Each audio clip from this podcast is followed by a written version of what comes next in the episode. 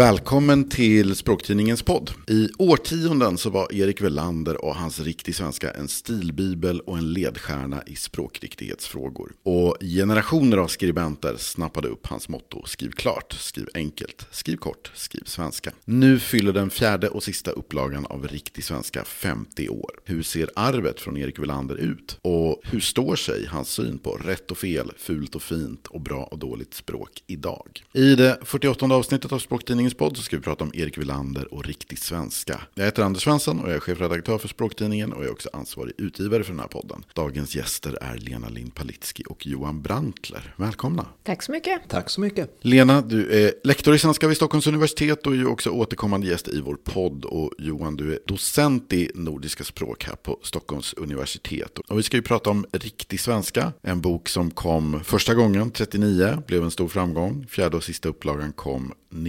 1973. Hur ser era relationer till Erik Velander ut? Han är ju en sån här som har funnits med under hela tiden som i alla fall jag har varit språkvetare. Jag började läsa svenska på universitetet i slutet av 90-talet och jag tror att det var då som jag kom i kontakt med Erik Belander första gången. Sen läste jag språkkonsultprogrammet också. Där är det väldigt inriktat på språkvård och språkpolitik och så vidare. Och då var ju Erik Welander en närvarande figur när man började grotta ner sig i just språkvård och språkvårdshistoria. Idag så undervisar ju du på språkkonsultprogrammet. Är Erik Welander fortfarande en relevant figur i det sammanhanget idag? Jag skulle inte säga att han är central, men jag brukar ju se till att studenterna vet, jag tycker att det tillhör en språkvetares allmänbildning att veta vem Erik Welander är. När man pratar om det här liksom språkvårdsarvet eller språkvårdstraditionen i Sverige så är han ju en central figur. Så det är ju någon vi pratar om, även om vi inte läser kanske originaltexter av Erik Welander. Och Johan, du som är mer grammatiskt inriktad, hur ser din relation till Erik Welander ut? Den är nästan mer personlig skulle jag vilja säga, för att som grammatiker har jag ju inte läst Velander i någon större utsträckning. Jag har läst precis som Lena i grundkurser i svenska, just lite som en, som en språkriktighetsguru. Och som man delvis har vänt sig emot och den, den biten. Men jag har inte i min arbete, mitt arbete använt Velander särskilt mycket alls. Men jag läser honom gärna faktiskt. Jag läser förstås också gärna Erik Velander och det märker de som eh, också läser Språktidningen i det nummer som börjar delas ut till prenumeranter idag den 24 april. Så skriver jag just om eh, Erik Wilander och riktig svenska och om hur han som språkvetare då verkligen präglade synen på språkvård och språkriktighet under lång tid. Jag tänkte Lena, du har ju också jobbat som språkvårdare och i augusti så tar du också över som chef på språkrådet. Och det här med mått mottot eller vad man ska säga, det här som han blev känd för, skriv klart, skriv enkelt, skriv kort, skriv svenska. Hur står det sig idag? Ja, men förvånansvärt väl skulle jag väl ändå säga. Det beror lite på hur man tolkar de här punkterna. Men åtminstone skriv klart, skriv enkelt, skriv kort skulle jag säga någon typ av tanke som också ligger till grund för språklagens eh, klarspråksparagraf där det står att språket i offentlig förvaltning ska vara vårdat enkelt och begripligt till exempel. Den som man kanske idag har omförhandlat eller omprövat mest är väl det här med att skriva svenska. Det är ju någonting som språkvården idag också gärna vill. Det står också i språklagen att svenskan ska vara huvudspråk i Sverige och så vidare. Så på det sättet så är det ju högst relevant. Men samtidigt så lever vi ju i ett otroligt mycket mer flerspråkigt samhälle idag än vad vi gjorde på Velanders tid. Han var ju så präglad av det här nationalstaten och ett land, ett språk. Idag omfamnar vi ju liksom fler flerspråkigheten på ett helt annat sätt. Och sen är det ju också så att med Skriv svenska så är han ju delvis väldigt kritisk till lånord. Och där tycker jag inte han är helt förlegad. Jag tror det är många som med honom stör sig på onödiga inlån som han skriver om. Han skriver ju inte om inlån som någonting per definition negativt, men just där vi har fullgoda uttryck som pizza slice. Behöver vi ha en slice i svenskan? Det är ju en sån typiskt som jag tror Velander skulle irritera sig på som ett onödigt inlån. Och den typen av tankar präglar ju språkvården än idag. Att grunden i språkvården är ju att man, finns det svenska ord som är bra så ska man gärna använda dem istället. Det är liksom en typ av princip som man lever ganska starkt efter. Så det är ju ett tydligt arv från den här språkvårdstraditionen. Ja, just i det där sammanhanget skulle jag kunna tänka mig att han skulle så att säga kunna svälja pizzan men inte slicen.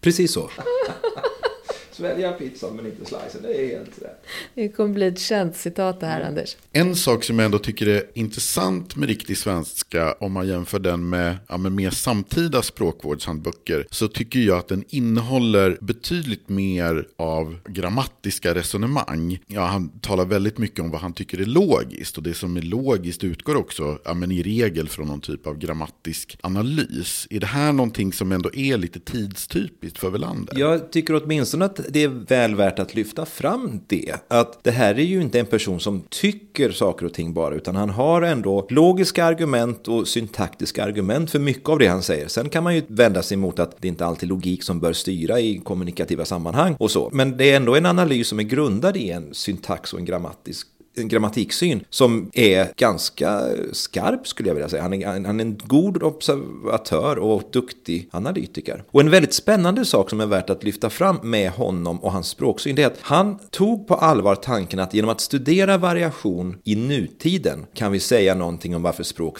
har förändrats i tidigare stadier. För att det är så svårt att studera varför en språkförändring sker historiskt. Men genom att titta på varför de sker idag så kan vi säga någonting och förstå historien. På det sättet var han lite av en pionjär. Velander talar ju väldigt mycket om vad som är logiskt och det gör inte riktigt språkvården idag. Hur kommer det sig? Det är en typ av skifte som ju har skett inom hela språkvetenskapen, att man inte bara förlitar sig på någon typ av systemtänkande när det gäller språk. Och det har ju att göra med många olika saker, men bland annat så har det ju blivit så otroligt mycket lättare att undersöka språkbruket och därmed också ta hänsyn till olika sociala aspekter av språkbruket. Att se vilka är det som använder vilka former, hur kan vi koppla det till sociala aspekter och så. Och det har ju att göra med att vi kan spela in språk, vi kan studera autentiskt språk på ett annat sätt. Vi tar liksom helt andra hänsyn än vad Welander gjorde. Nu byggde han väldigt mycket på autentiska exempel, men han spelade liksom inte in samtal, analyserade eller så. Det blir ju ett begränsat språkbruk som man studerar då. Och ibland beror nog analysen på att han inte hade tillräckliga syntaktiska begrepp att röra sig med. En sån där klassiker som är lätt att skratta åt är den här gruppgenitiven som han är väldigt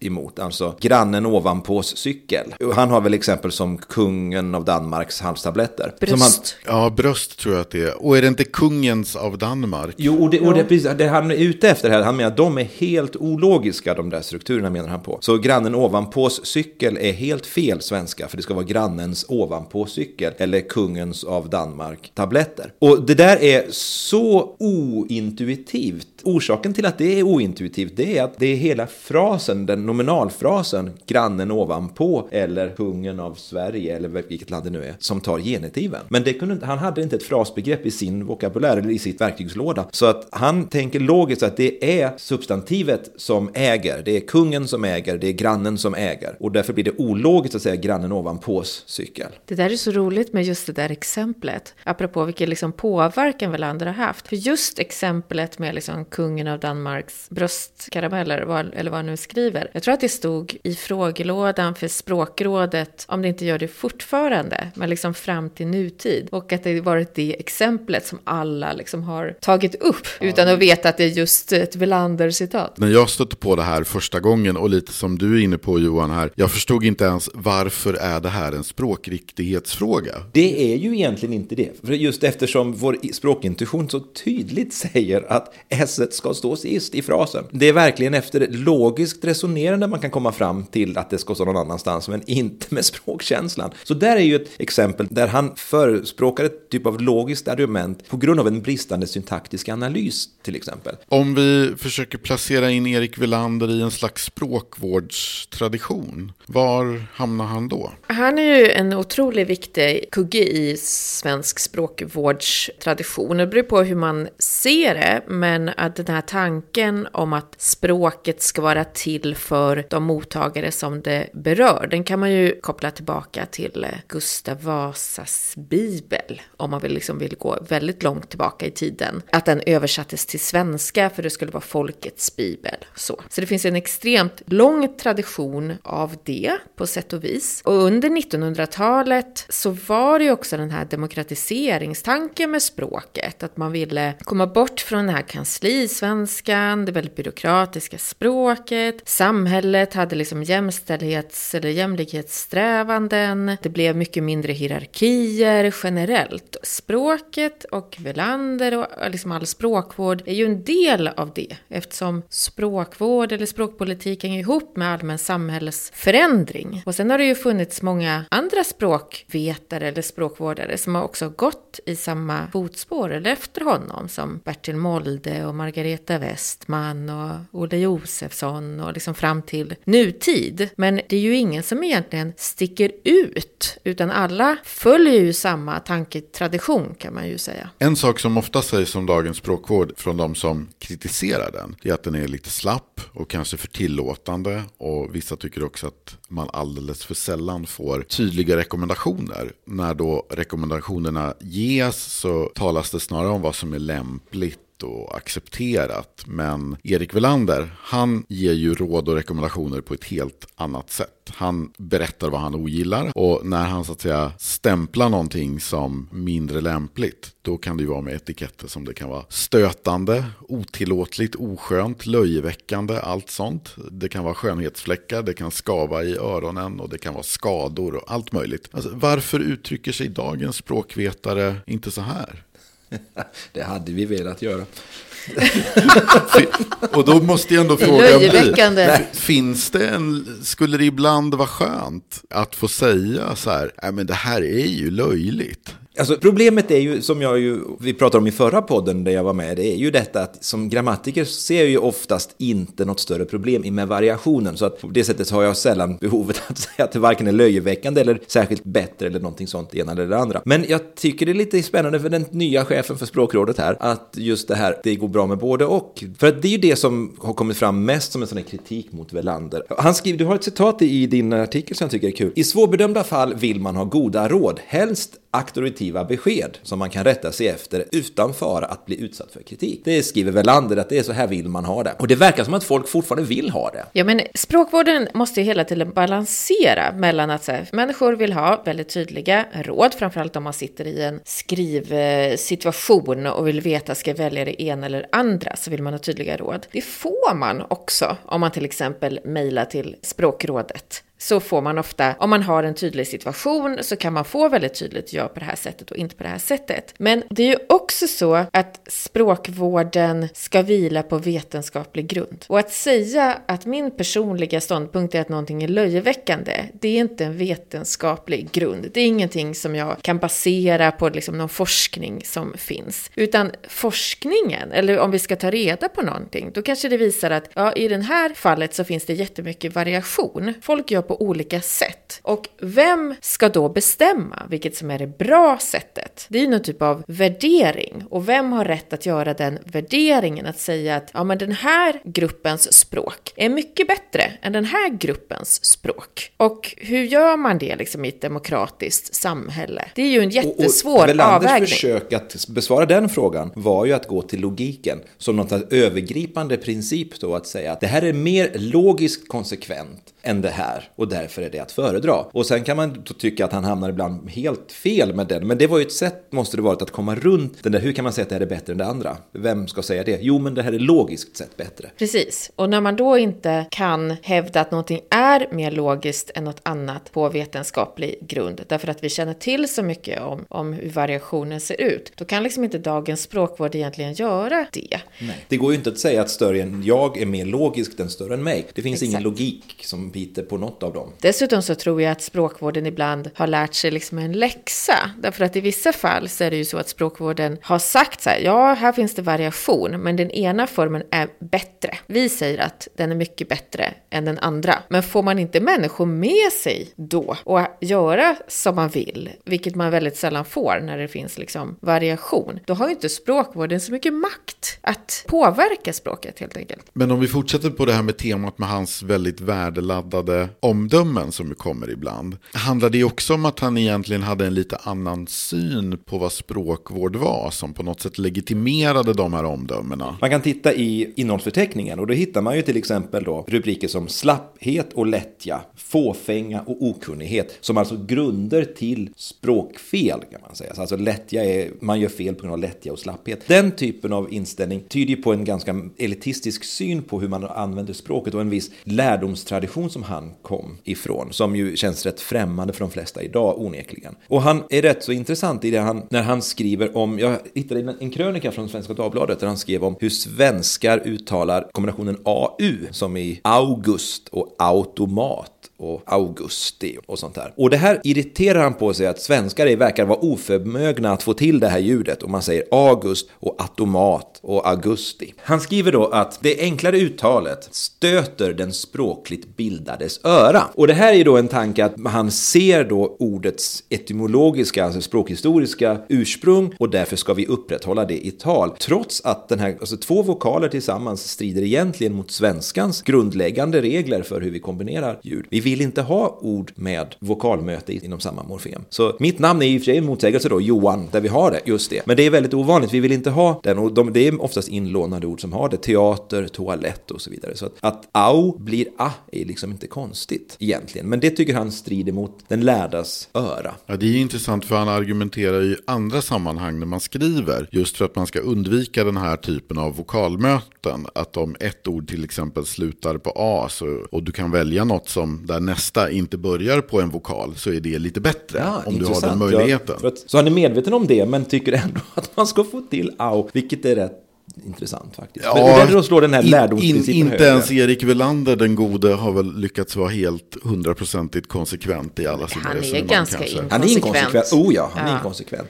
Och jag skulle säga att mycket språkvård är inkonsekvent. Man liksom trycker ju på olika principer i olika frågor. Så det är ju inte så konstigt så, men det är ju roligt när man hittar de här inkonsekvenserna. Det talas ju en hel del om att språkvetenskapen, ja men säg från 60-talet och framåt, att man blev mycket mer, ja stegvis mycket mer sociologiskt inriktad. Hur påverkade det de generationerna av språkvårdare som kom efter Welander? Ja, men det var det som vi pratade lite om tidigare, att man tar väldigt mycket mer hänsyn till sociologiska faktorer. Att man börjar koppla ihop, att det inte bara finns liksom ett bra, logiskt, riktigt språk, utan man kopplar också ihop olika språk med olika grupper i samhället till exempel. Man börjar undersöka saker som hur pratar gamla, unga, män, kvinnor, olika klassaspekter i språket och så vidare. Och att det blev väldigt centralt. Och när man fick veta mer om det, när det började forskas mer av det och hur mycket det faktiskt påverkar språket, så var ju det också någonting som man är tvungen att ta hänsyn till när man ger råd och rekommendationer. Erik Welander, han är ju som sagt professor i tyska och blir sen verkligen språkvårdsgurun med, ja, jag vet inte om det är hela Sverige, men åtminstone med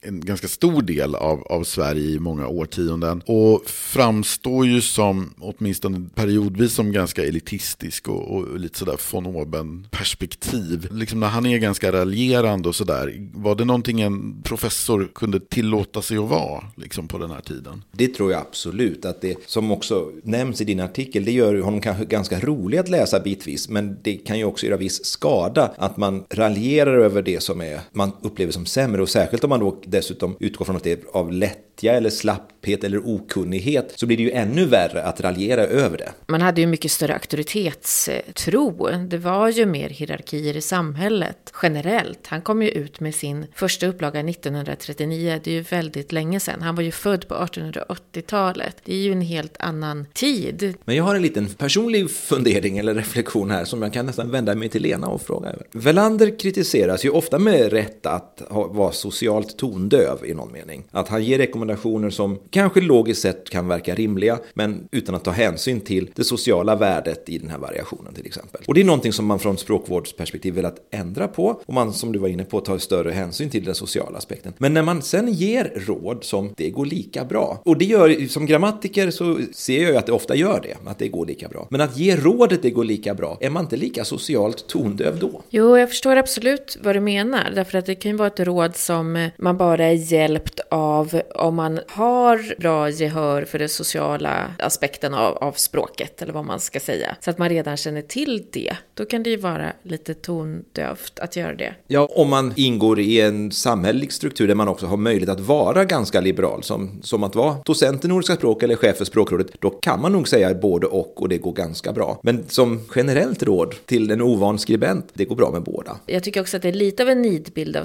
språkvården, därför att om man går in och läser rekommendationer, till exempel på Språkrådets webbplats, så gör man ofta den skillnaden att, att man kanske säger att om du skriver i ett formellt sammanhang eller liksom i en offentlig svenska, då ska du skriva på det här sättet. Men i bruket så förekommer också de här andra sätten. Att man gör någon typ av skillnad på olika sammanhang också. Men det är ju om man inte skulle säga att båda går bra, man skulle säga så här, nej men du kan bara skriva på det ena sättet. Som Welander gör. Som Welander gör. Då säger man ju att alla andra som gör på det andra sättet gör fel, säger man ju då implicit. Det är ju inte heller en bra sak att säga. Så det gäller ju att visa upp att det finns en variation men att de kanske absolut, har olika absolut. värde i olika situationer. Och det är ju det som är så svårt med den här typen av generella språkråd. Därför att vilket språk du ska använda eller vilken form du ska välja är ju helt beroende av sammanhanget, mottagarna, situationen. Och det är ju svårt att ta hänsyn till alla situationer när du ger liksom ett generellt råd. Det är därför det är lättare att ge råd om någon säger jag sitter i den här skrivsituationen, jag håller på att skriva en myndighetsrapport. Då kan du få ett väldigt tydligt och klart råd om vad du ska göra. Och vilket språk, det här undrar jag egentligen i båda två, vilket språk är det enligt Welander som ska vårdas? Det är lite svårgripbart i hans bok. Där är ju språkrådet idag väldigt tydligt att det är det offentliga skriftspråket framför allt, eller det offentliga språket som ska vårdas. Det andra får vara som det är. Vi behöver inte gå in i dialekter eller personliga samtal och ändra och, och ge rekommendationer. Men för Welander är detta samma sak. Det tycker jag har blivit ett väldigt tydligt skifte inom språkvården. Att man generellt tidigare liksom har pratat om språk generellt, medan språkvården idag har mycket mer definierat att det är, så, det är den offentliga standardsvenskan som vi faktiskt säger någonting om och också tydligt lyfter fram till exempel i den här nya språkrådet rekommenderar som språkrådet har gett ut. Att man säger att, eller att man ställer frågan kanske på ett annat sätt. Vad är det som ingår inom standardsvenska? Medan jag tycker att språkrekommendationer tidigare som på Velanders tid har ju inte funderats mycket utan man säger generellt om språket. Ja, det där är ju min känsla också. Han respekterar ju så att säga till exempel dialektal variation och sådär i riktig svenska. Den tycker han är helt okej. Okay. Men sen så finns det ju då något slags, ja men en standard som är väldigt väldigt eftersträvansvärd. Och det är underförstått att är man en bildad människa, vad nu det är, då ska man skriva så här. Men det finns ju inte den typen av avgränsningar som till exempel språkrådet gör idag skulle jag säga. Utan man har ju känslan av att han tänker sig någonting mycket bredare. Att det här gäller även skolan, även folk som skriver i yrket kanske på företag eller vad det nu kan vara för någonting och studenter och sådär. Men jag tror också att, att man måste vara tydlig med vilket typ av språk man ger rekommendationer om har ju också att göra med hur språksamhället ser ut idag. Därför att tidigare, liksom, om vi tänker då Velanders tid, så var det ju otroligt mycket färre människor som skrev i offentligheten. Och skrev överhuvudtaget. Vi har ja. så många olika sätt att skriva idag dessutom. Eller så många olika forum att skriva på. Och idag ser vi också det här informella språket i offentligheten på ett helt annat sätt. Vi har sociala medier och vi har internet och så vidare. Medan då var det ju få människor inom jätte jättemånga yrken behövde du liksom inte skriva någonting alls överhuvudtaget. Du kunde leva ett helt liv utan att skriva mer än handlingslistor och lite dokumentation och skulle man göra någonting mer, söka tillstånd från kommunen så kanske man tog hjälp av någon som var kunnig och kunde skriva den typen av texter. Medan vi idag har ett väldigt skriftbaserat samhälle och därför också väldigt differentierat. Vi ser otroligt många olika typer av texter. Alla människors språk syns i offentligheten på olika sätt. Så det är ju en helt annan tid. Och då föds också det här behovet av att kanske ringa in. Ja, men vad är det för språk vi ger rekommendationer om som man inte behövde göra Man skulle för. kunna säga då att Velanders rekommendationer är bredare eftersom skrivsituationerna var snävare. Exakt. Exakt. I någon mening än vad de är idag. Och idag måste man ge snävare råd eftersom skrivsituationen är bredare. Exakt. Man skriver i så ofantligt många mer sammanhang.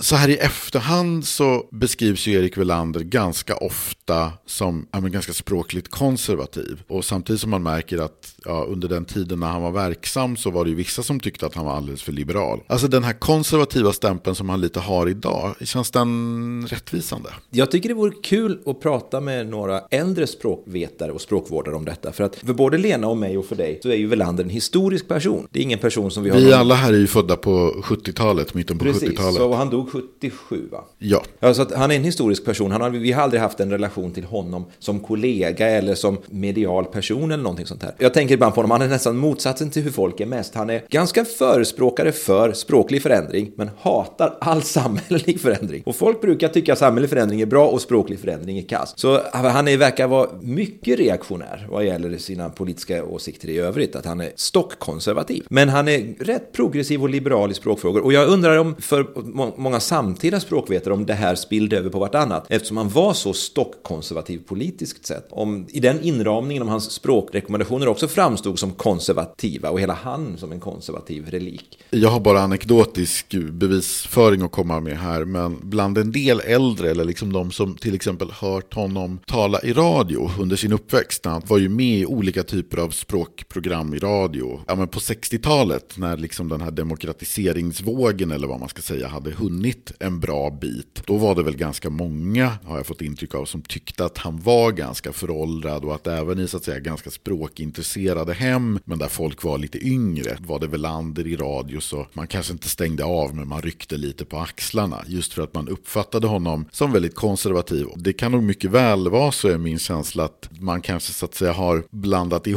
hans politiska eller samhällsutvecklingsmässiga konservatism med någon slags lite allmän konservatism där liksom hans syn på språket har fått samma stämpel. Men man får ju också tänka på att han var ju rätt gammal där. De som kommer ihåg Welander idag kommer ju ihåg en ganska gammal version av honom. Han var ju född 1884. Det är väldigt, väldigt länge sedan. Äldre var... människor tenderar ju faktiskt att hålla kvar vid ganska mycket hållningar som man hade när man var ung. Det här kommer drabba även oss, jag är ledsen att säga det. Men ja, det är ju det, kommer det, det, är det så. man undrar. Kommer man sitta där som en relik? Och... Japp. Mm. Ja, det, det gäller att det... sluta i tid. Ja. Det gjorde ju inte han. han. Hur gammal var han egentligen när han slutade? Han var ju 89 när den fjärde och sista upplagan av Riktig svenska kom. Men han dog med stövlarna på nästan va? Ja, i princip. Hans sista språkspalt publiceras i Svenska Dagbladet i februari 77. Då har han skrivit språkspalter varje vecka i nästan 35 hela år. Där ligger man i lä. Ja, du har en bit kvar dit. Och, och jag är här i DN också, det ska ju villigt medges. Ja, och sen så dör han, han avlider ett halvår senare. Så att han, det är nästan med stövlarna på. Ja, han ska fylla 93 när han skriver sin sista språkspalt i Svenska Dagbladet. Det är inte konstigt han är lite konservativ. Om vi ändå skulle försöka sammanfatta lite arvet från Erik Velander. Vad var hans förtjänster? Jag tycker han är en bra förespråkare för en syntaktiskt grundad språksyn utifrån ett autentiskt språkbruk. Baserat i också, inte bara autentiskt, men nutida eller samtida språkbruk. Det jobbade han väldigt mycket utifrån. Och det, det är ett arv som levt vidare också senare. Men jag tycker att det absolut viktigaste är ju, han var ju otroligt emot liksom, kanslisvenskan, det krångliga språket. Språket skulle ju vara klart och begripligt och att det var viktigt att inte krångla till. Alltså den typen av demokratiseringstanke, att språket ska vara till för den det berör, man ska kunna förstå det lätt. Den typen av språkvård är ju, dels håller den ju än idag, det är liksom grundtanken i, i språkvården idag också, men det skriver han ju fram väldigt tydligt. Alltså det är kanske där han är liksom den tydligaste, vad ska man säga, länken i en kedja som leder fram till 2023. Ja, det kan man väl säga. Han är inte bara raljerande, för ibland är han ju också väldigt, väldigt träffsäker i det han, han skriver. En sån favorit jag har, det är att han ondgör sig över alltför yviga och omständliga framställningar. Han vill ju skriva enkelt och klart. Och att man inte ska missta utsmyckningar för tankedjup. Och då sammanfattar han det resonemanget med den stora konsten är att säga ovanliga saker med enkla ord. Och det tycker jag är ett stilideal att man kan förhålla sig till som både vetenskaplig skribent och som skönlitterär skribent. Det sammanfattar ju hela klarspråksidealet på ett väldigt snyggt sätt. Också någon slags ledstjärna eller vad man ska säga utgångspunkt också för det journalistiska språket. Absolut. Att det är inte med genom att hitta de längsta sammansättningarna i Svenska Akademins ordlista eller vad det nu. Det är inte så du ska blända läsarna med din stilistik. Utan just det här, sätta ihop de här lite gamla, slitna, välbekanta orden till formuleringar som känns fräscha. Och någon slags Hemingway-ideal i litteraturen. Att säga ovanliga saker med enkla ord. Så att inga skrytfenor helt enkelt. Exakt. Så om man blir nyfiken efter att ha läst den här artikeln som finns i språktidningen 4 2023 eller efter att ha lyssnat på det här samtalet, alltså vad finns det för skäl till att läsa Erik Velander idag? Det som är roligt med Erik Velander att läsa honom idag är ju att det ger en inblick i någon typ av språkvårdshistoria. Men sen är ju också, han skriver ju väldigt underhållande. Han skriver väldigt bra, han är en god stilist. Man får gärna hoppa över alla tusentals eh, exempel som stannar upp läsningen och man ska nog inte läsa honom från perm till perm. Men det är ändå väldigt intressant läsning och underhållande läsning. Så jag tycker absolut att man ska gå till ett antikvariat och leta rätt på någon gammal upplaga. Det finns gott om exemplar där ute. Och ju äldre desto bättre kan man generellt säga. Alltså tidigare upplagan desto roligare är de i alla fall. Roligare exempel i äldre mm. upplagor finns det ju absolut. Den sista upplagan från 1973 är betydligt tunnare och sägs det också ha mycket påverkan av redaktören eftersom han var så pass gammal när den kom ut. Men tidiga upplagor, de är ju jätteunderhållande så det tycker jag man ska läsa. Och från kalenderbitarhåll så kan man ju då, kanske vi ska påpeka också att den första kom ju 39, sen kom nästa 41 och den tredje kom 47. Och de här tre upplagorna är ju i princip identiska. Det är bara lite små fel och sådär som är rättade. Så att vilken av de här man än snubblar över så det är ingen större skillnad. Och massor av nytryck och så däremellan. Jag har den här framför mig från 1960 till exempel. När vi släpper det här avsnittet så skriver vi den 24 april 2023 i almanackan. Erik Velander revivalen, för att sätta en bestämd form på det där hemska lånordet. Det börjar alltså här. Absolut. Med ett ord som man skulle tycka vara onödig utländsk inflytande. Precis. Han vill säg, skri, säg det på svenska, Anders. Precis. Säg det klart, säg det på svenska. Precis. Säg, säg det enkelt. Precis, det där vill han inte ha fler slicer av. Då säger jag tack så mycket Lena Lind Palitski och tack så mycket Johan Brantler. Tack så mycket. Tack så mycket. Tack till dig som lyssnat. Prenumerera gärna på Språktidningens podd i din poddspelare och följ oss i sociala medier så att du inte missar något avsnitt. Vi finns på Facebook, Instagram, Twitter och LinkedIn in. Och Språktidningen 4 2023 börjar alltså delas ut idag den 24 april och det här numret finns i butik den 2 maj. Om du är nyfiken på Språktidningen och vill teckna en prenumeration så kan du gå in på språktidningen.se och pröva två nummer för 99 kronor. Du kan också testa en digital prenumeration. Du får tre månader av vår digitala upplaga för bara 49 kronor. Tack så mycket och på återhörande.